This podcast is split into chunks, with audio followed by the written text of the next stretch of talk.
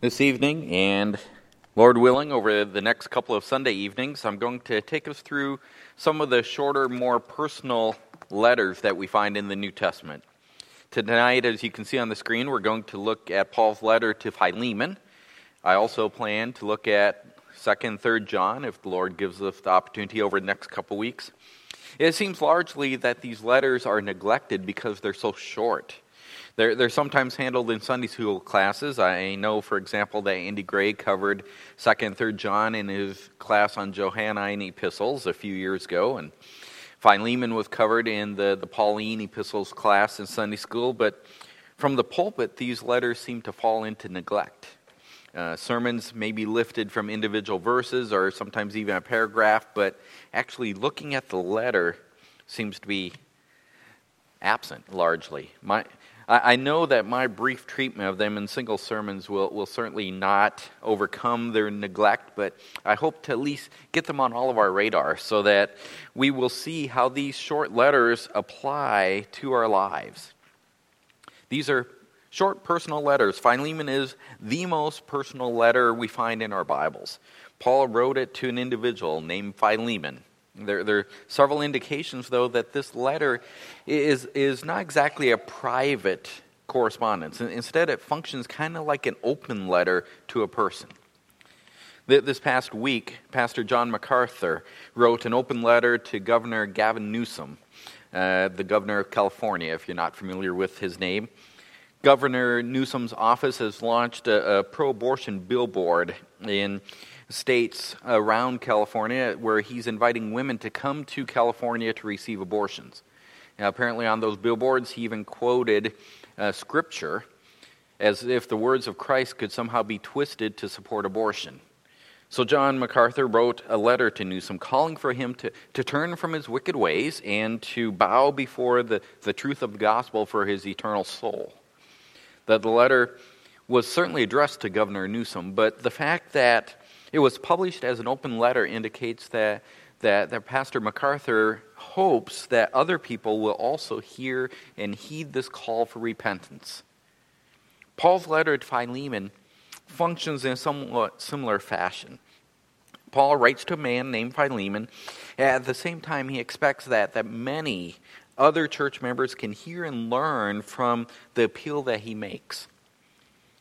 I'm assuming tonight that the letter of Philemon is not as familiar as some of the New Testament books, so I've decided we'll take an inductive approach. We'll work our way briefly through the book, and then we'll step back and, and think about what is teaching of us. We'll, we'll do it in very quick fashion this evening, but, but let's begin. Let's begin with a brief overview of the letter. It's a short letter, so let's begin our overview simply by, by reading it. Hopefully, you found it now in your Bibles. Paul writes, Paul, a prisoner of Christ Jesus, and Timothy, our brother, to Philemon, our beloved brother and fellow worker, and to Apphia, our sister, and to Archippus, our fellow soldier, and to this church in your house. Grace to you and peace from God our Father and the Lord Jesus Christ. I thank my God always, making mention of you in my prayers, because I hear of your love and of the faith which you have toward the Lord Jesus and toward all the saints I pray that the fellowship of your faith may become effective through the knowledge of every good thing which is in you for Christ's sake. For I have come to have much joy and comfort in your love, because the hearts of the saints have been refreshed through you, brother. Therefore, though I have enough confidence in Christ to order you to do what is proper, yet for love's sake I rather appeal to you, since I am such a person as Paul, the aged, and now also a prisoner of Christ Jesus. I appeal to you for my child Onesimus, whom I have begotten in my imprisonment, who formerly was useless to you, but now is both use, is useful both to you and to me. I have sent him back to you in person, that is, sending my very heart, whom I wish to keep with me, so that on your behalf he might minister to me in my imprisonment for the gospel. But without your consent, I did not want to do anything, so that your goodness would not be in effect by compulsion, but of your own free will. For perhaps he was for this reason separated from you for a while, that you would have him back forever, no longer as a slave, but more than a slave, a beloved brother, especially to me, but how much more to you, both in the flesh and in the Lord. If then you regard me a partner, accept him as you would me. But if he has wronged you in any way or owes you anything, charge that to my account. I, Paul, am writing this with my own hand. I will repay it. Not to mention to you that you owe me even your own self as well. Yes, brother, let me benefit from you in the Lord. Refresh my heart in Christ. Having confidence in your obedience, I write to you, since I know that you will do even more than what I say. At the same time, also prepare me a lodging, for I hope that through your prayers I will be given to you.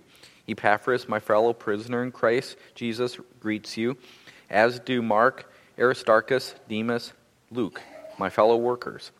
The grace of the Lord Jesus Christ be with your spirit. Because Philemon is a letter, there, there is a natural structure to its breakdown, and the first section is simply the greeting. That covers verses 1 through 3. These verses tell us that, that Paul is the writer of this letter, that Philemon is the recipient. We also learn in the greeting that Paul is in prison at this time and that Timothy is with him. Most likely, Timothy, if they're ministering to Paul during his arrest. That, that tells us enough information so we can place this letter into what we would call the prison epistles.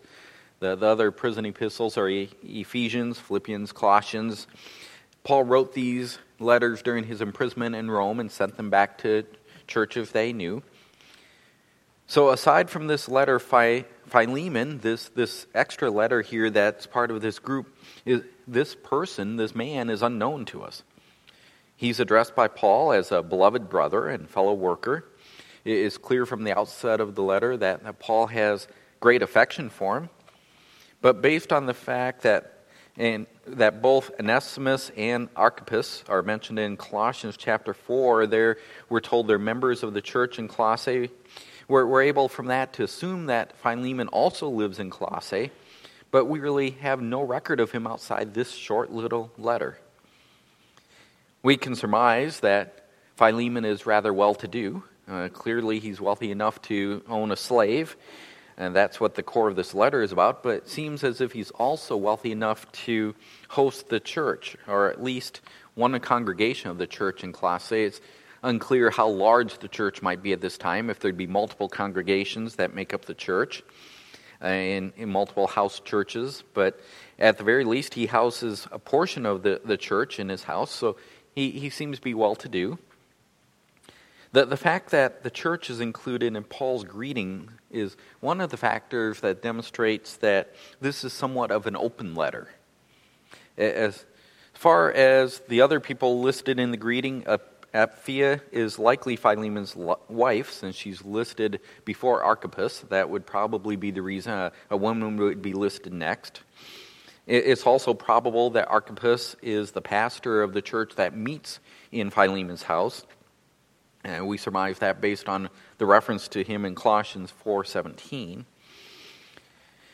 It's notable as well that the greeting in verse 3 matches the one in Colossians exactly, except for the addition that he adds here the Lord Jesus Christ, in the name of the Lord. But otherwise, if I'd ankle that, that suggests that Paul wrote these letters back to back, that he's using the, the same uh, format that's going through his mind still the same time.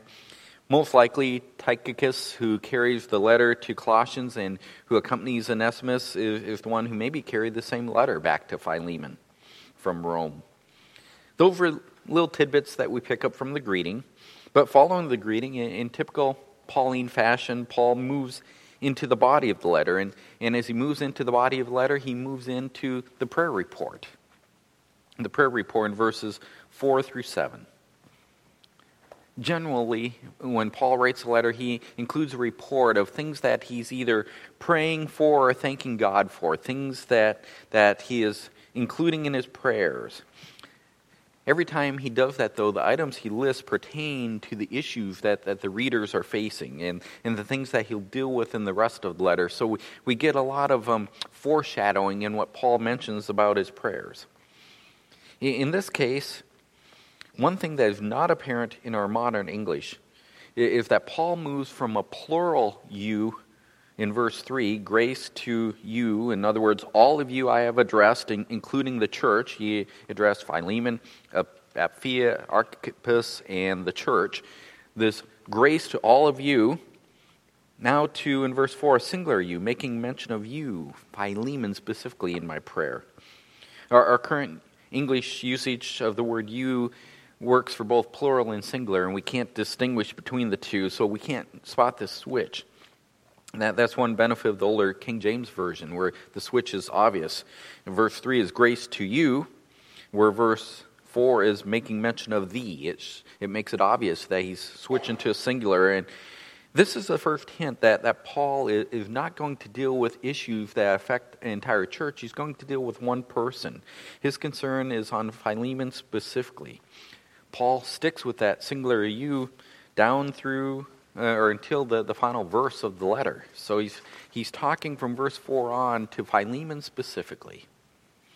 Paul says in verse 5 that he's heard about Philemon's love and faith toward the Lord Jesus and the saints.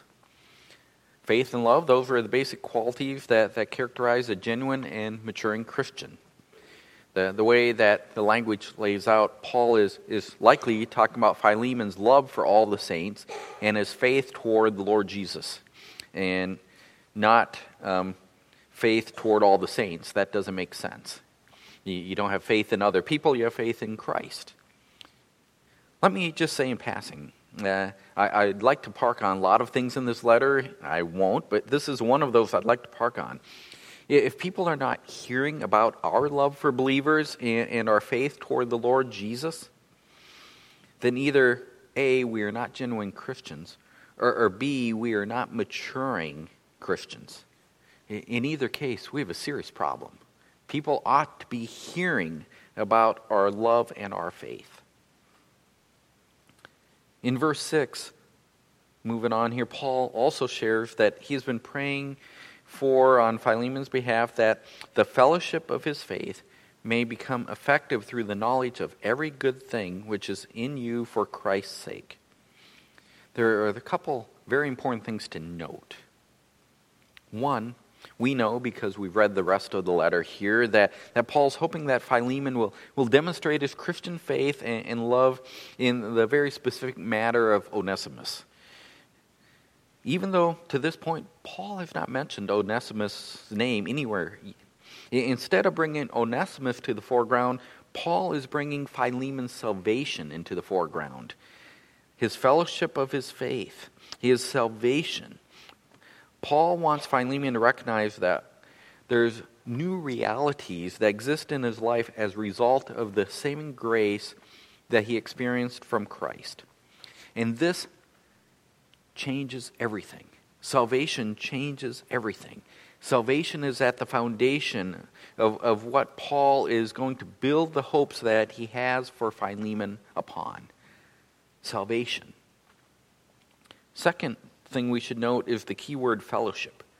That, that's the familiar Greek word koinonia. Uh, in 20, uh, 2018 and 2019, we did an entire spiritual family night series around that word koinonia. We, we learned in that series that that word is a very broad term. It has a wide range of meanings, but all of the meanings involve some type of a partnership a sharing together of some kind, either in something or, or with someone. That, that word shows up again in verse 17, and in that, that idea of, of fellowship, partnership, it wraps up the main part of this letter. Paul is going to lean on the partnership or the Christian fellowship that, that comes to all of us through salvation as he deals with his core concern in this letter. Paul wraps up the section here telling Philemon directly that he can pray this way about him because of what he's heard.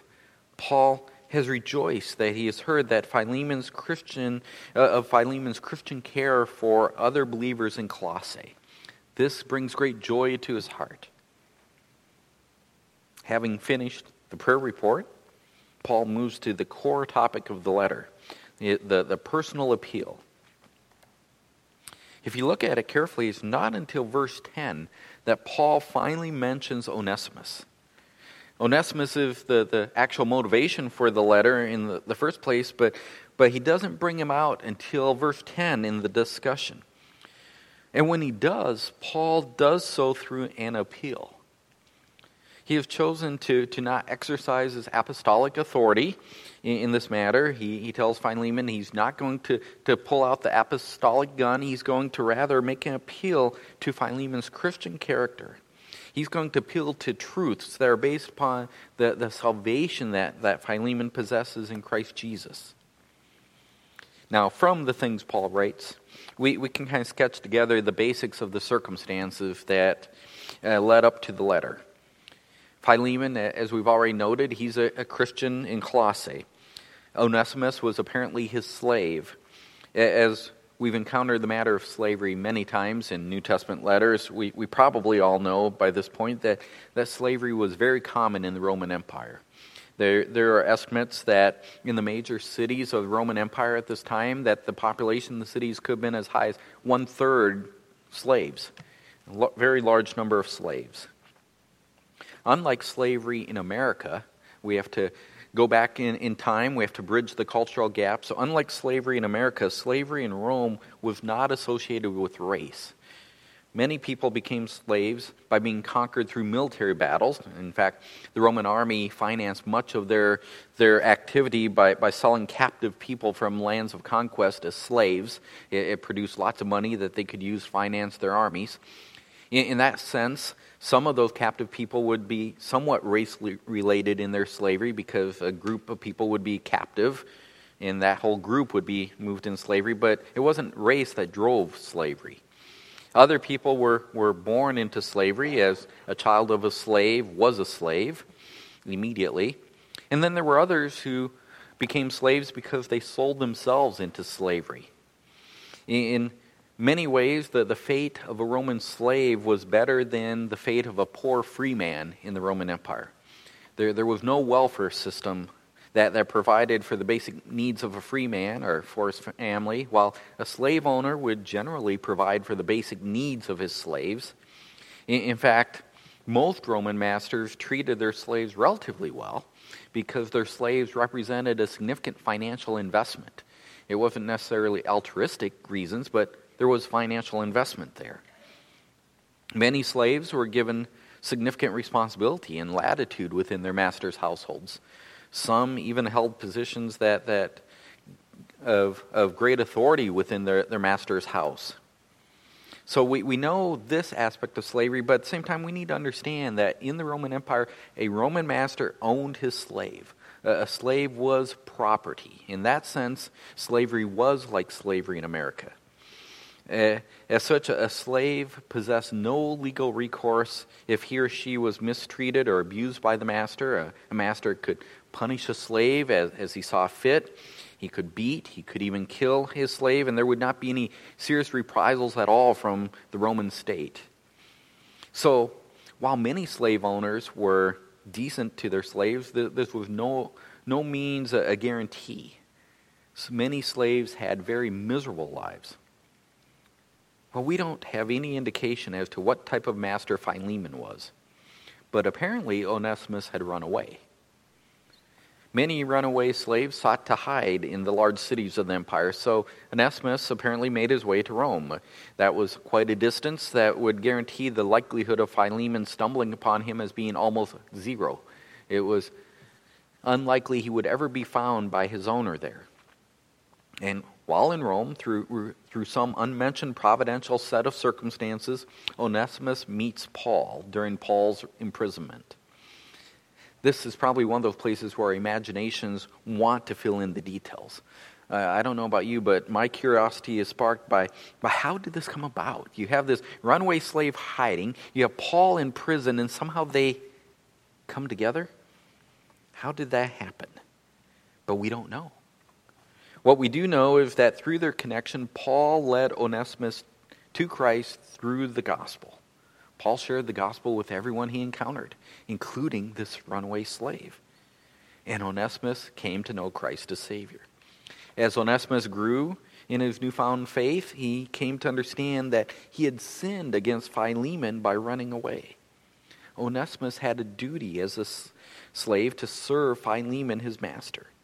God had not provided a, a lawful way for Onesimus to become a free man, so his running away to Rome was in fact a sin against God.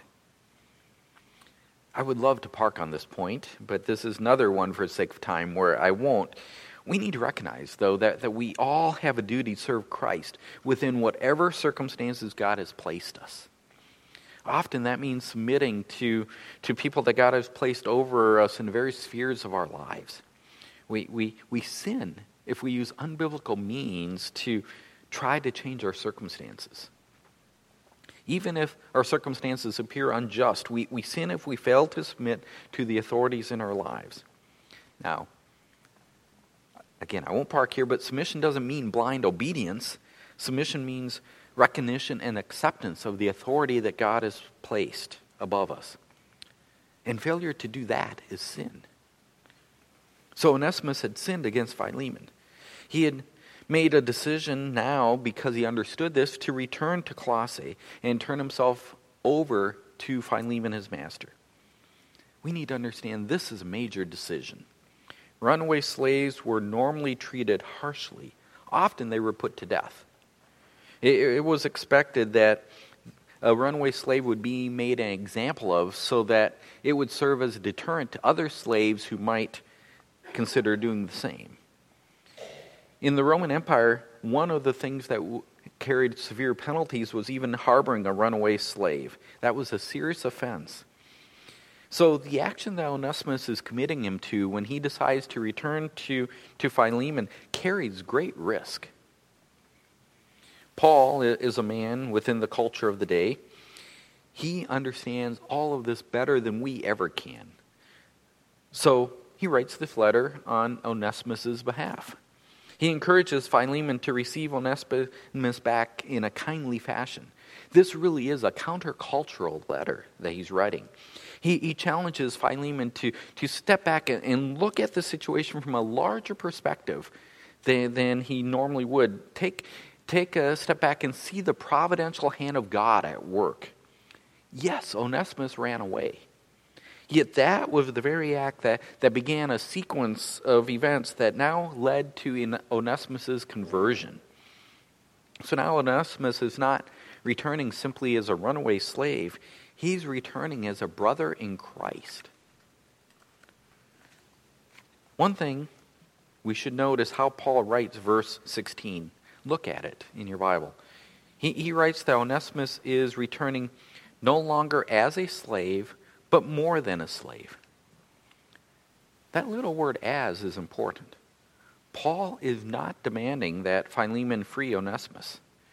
As much as, as we might like to find a direct condemnation of slavery in Scripture, such doesn't exist.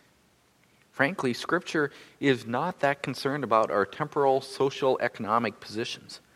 God places people where God wants them to be throughout the society for his purposes. What Scripture is concerned about is how we serve God where he has placed us. With this little word as, Paul is instructing Philemon that he is to regard Onesimus in a manner that, that's different than his legal status. Legally, Onesimus is a slave. In fact, legally, Onesimus is his runaway slave. Spiritually, Onesimus is now his beloved brethren. He's reborn through faith in the same shed blood as Philemon himself. Paul wants Philemon to see that, that the role of the master and slave, that, that's been transcended by now this relationship of brother. It really is not hard to see how such an attitudinal change would have a transformative effect on the institution of slavery. When Christianity spreads, how can one regard another person as property and at the same time as a brother and sister in Christ? Yet, a goal of eliminating slavery is foreign to Christianity. The, Christianity is not a liberation theology. Rather, the elimination of slavery is a byproduct of the, the transforming work of Christianity as Christ moves in hearts a byproduct is slavery disappears because you cannot look as a, at a brother or sister in Christ and see property. is impossible.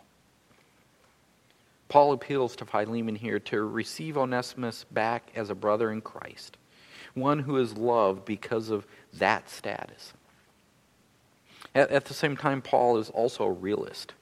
Paul recognizes that, that Philemon has incurred financial losses in this situation.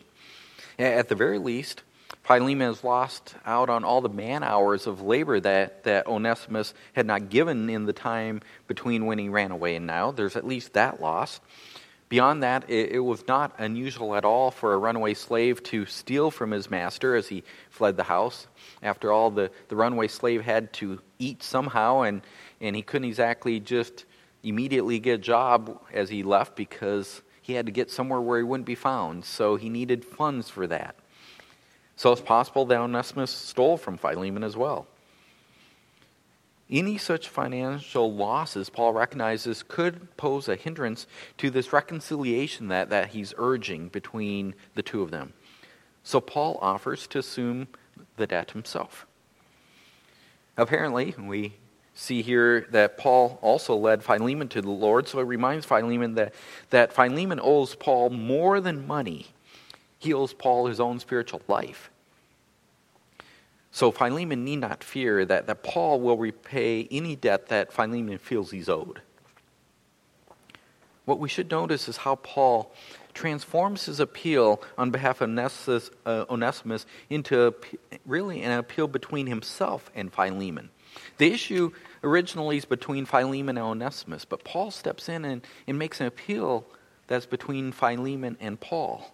In verse 17, Paul uses this partnership idea again. He expects that Philemon will recognize that between Philemon and Paul, there is a partnership between them. They're, they're serving the same goal, they're serving the gospel work together. There's a partnership forged by their shared faith and work in the gospel. And, and Paul is now asking Philemon to, to bring Onesimus into this shared relationship, into this partnership.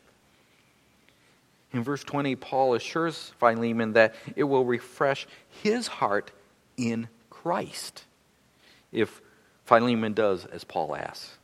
Paul puts his own relationship with Philemon on the line as he appeals to Philemon. We, we could even say that, Paul models Christ as he takes upon himself the, the debt that, that Onesimus has incurred against Philemon. Paul's appeal is very personal.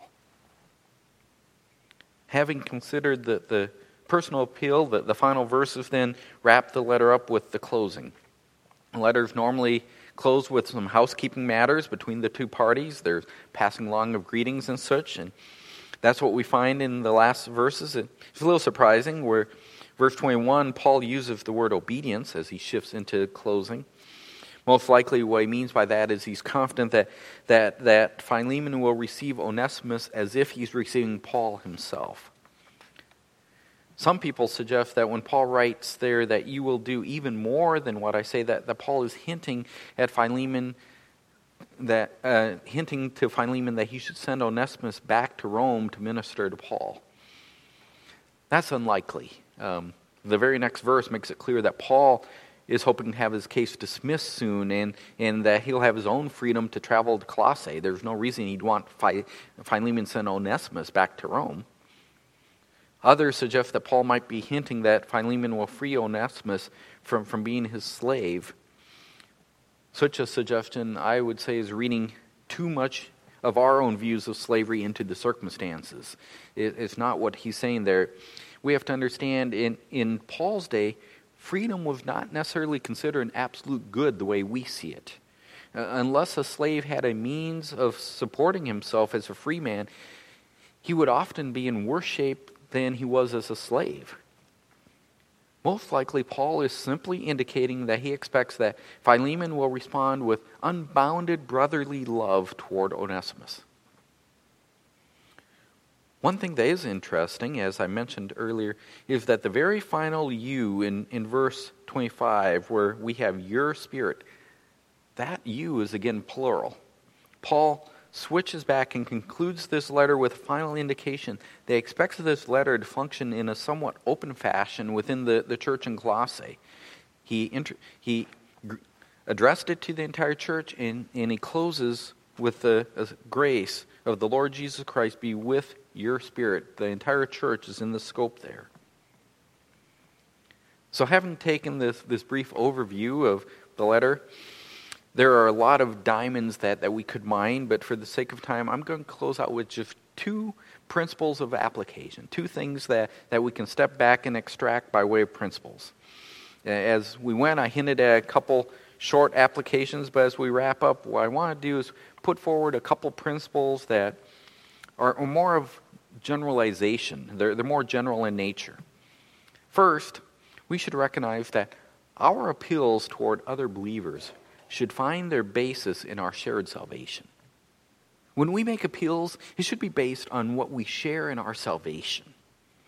It is proper to make appeals to one another. As we fulfill the various aspects of brotherly love or genuine love that we've been talking about in our morning service, as we do those things, we are going to be brought into relational involvement with each other. It's necessary. We cannot have genuine love without relationships. And at times, it will require us to make appeals about certain things. What we can learn from Paul's example here to Philemon is that the, the basis of our, our appeal should be our shared salvation. That's the number one common experience that we all have. Yeah, we have other experiences that we share as well, but, but none of them compared to the fact that we have been purchased by the same blood. We have blood relationship now. None of our other experiences compared to the facts that we have been are being jointly transformed, that, that we've been given a shared mission, that, that we will spend all eternity together. Our, our salvation supersedes any other common experience that we have. And that has real life implications. For example, the fact that we have a shared salvation with one another means that, that we want to live our lives in ways that please Christ. When we look at one another, we can see people who we know want to please Christ. We can have confidence that we all want to put off the old nature. We all want to put on the new nature. We want to see others come to know Christ. We want to see the name of Christ magnified. We know those things about each other because we share salvation together. We want to see righteousness prevail. We want to see holiness grow in, in each other's lives. There's so many things that, that we can have confidence when we look at one another because we know we share salvation. And we can appeal to one another as believers based on these things that we know. Things that are infinitely more significant than things like we drive the same vehicle and we enjoy similar foods. So let's think about how this should work out. Last week, Grace and I went on vacation. We went to South Carolina to see our son. And imagine that this week, now that I'm back, you hear me bragging about how quickly I made the, the return trip back from South Carolina. You, you do the math, and, and after you hear me brag, and you realize that there's a, he got back at least an hour quicker than you can possibly do if you're driving the speed limit. And by the way, I did not do that. I, I, did not get back that fast, but, but imagine that. So you know I broke the speed limit, I broke it significantly. That, go with that imagination. Well, you could appeal to me not to do that based on the risk of getting a big speeding ticket. You could pull me alongside and say, you know, if you got caught in Ohio, it would cost you a lot. You could appeal to me based on the danger involved. You know, those hills of Kentucky are dangerous. Don't drive that fast. But you can, and I would argue you should, appeal me based on our shared salvation. My actions reflect on our Savior. You can point out, I am the pastor of a Christian church. All that I do carries the name of Christ. I am damaging the reputation of Christ and our church through a disregard of the responsibilities that Christ has placed on me as a believer. I am ignoring his command to submit to the governing authorities. I am not acting as a Christian should. I'm not fulfilling my purpose in Christ. And that is so much more significant than the financial impact of a speeding ticket. You can appeal to me on that basis because of my salvation. Our appeals toward other believers should find their basis in our shared salvation. That is one principle that, that we can apply to our lives from this letter that, that Paul writes to Philemon. A second principle is, is that we should call other believers to show grace to others that reflects the grace received from Christ. It's a little bit lengthy, so read it again, think it through. We should call other believers to show grace to others that reflects the grace they've received from Christ. Paul calls for Philemon to show grace to Onesimus. Paul models grace by offering to pay restitution for any damages Philemon's incurred from Onesimus' action. But most significantly, Paul reminds Philemon that all of this is less than the grace Philemon has personally received from Christ. Philemon's sins have been forgiven. Philemon has been given new life. Philemon is a child of God, not because of his efforts, not because of his worth, but because of God's grace. For that reason alone, Philemon should willingly reflect grace in his interactions with others, particularly with Onesimus. Friends, the, the same is true for us. The, the grace that we receive from Christ is greater than any grace we might be asked to show others. But sometimes we need people to come alongside and remind us of that fact. We get caught up in the, the circumstances of our situation. We get so focused on our own rights and our own pains that, that we forget that we should be willing to show grace to others rather than exact retribution. We may need others step in and, call us to do our duty, to, to display the grace we've experienced. We may also need to become people who will step in and call other believers to show grace. Paul was willing to put his relationship with Philemon on the line so that Christ would be magnified through the reconciliation here between Philemon and Onesimus. Just think for a moment about the waves it must have made in Colossae when Philemon welcomed home his runaway slave not with punishment, not with retribution, but welcomed him with love and kindness. Think about the testimony that was created when Onesimus began joyfully serving a master he had run away from. That's likely what transpired. We don't have a record of what transpired, but the simple fact that this letter that Paul wrote in an open fashion is recorded in the canon of Scripture suggests that is likely what transpired. Philemon certainly didn't destroy the letter and make sure it never saw the light of day again. It was saved. Onesimus maybe saved this as his letter of freedom, his spiritual freedom. We don't know how it made it into our canon, but we have it. Yet when Paul wrote, there was no guarantee that there would be a happy ending. When, when he calls Philemon to share grace or to show grace to Onesimus, Paul has no guarantee that's what would transpire. He was simply willing to risk his relationship with Philemon because Christ would be magnified if Philemon responded well. We need to be willing to risk our relationships. If necessary, we need to be willing to risk our relationship to call others to reflect the grace that they have received from Christ. Christianity is a community affair. We cannot turn a blind eye. We cannot turn a deaf ear. We cannot ignore graceless actions between believers. We must call them to reflect on what they've received from Christ themselves and then put that in action, displaying it to others. We should call other believers to show grace to others that reflects the grace received from Christ. This evening, we've taken just this short tour through this, I would say, underutilized epistle. We, we don't spend enough time in it. This letter to Philemon from Paul. From, from the short time, we've extracted the, these two principles. Our appeal toward other believers must find their basis in our shared, shared salvation, and, and we should call other believers to show grace to others that reflect the grace received from Christ. Let's learn from this letter and let's put these principles into practice. Let's pray.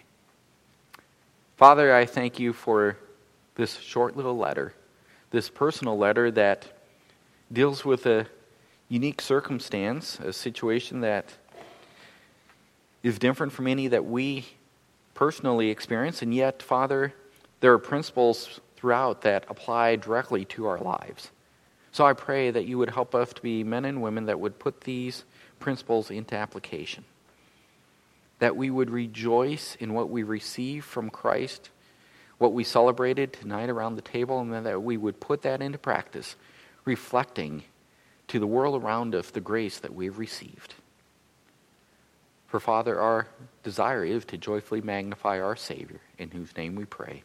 Amen.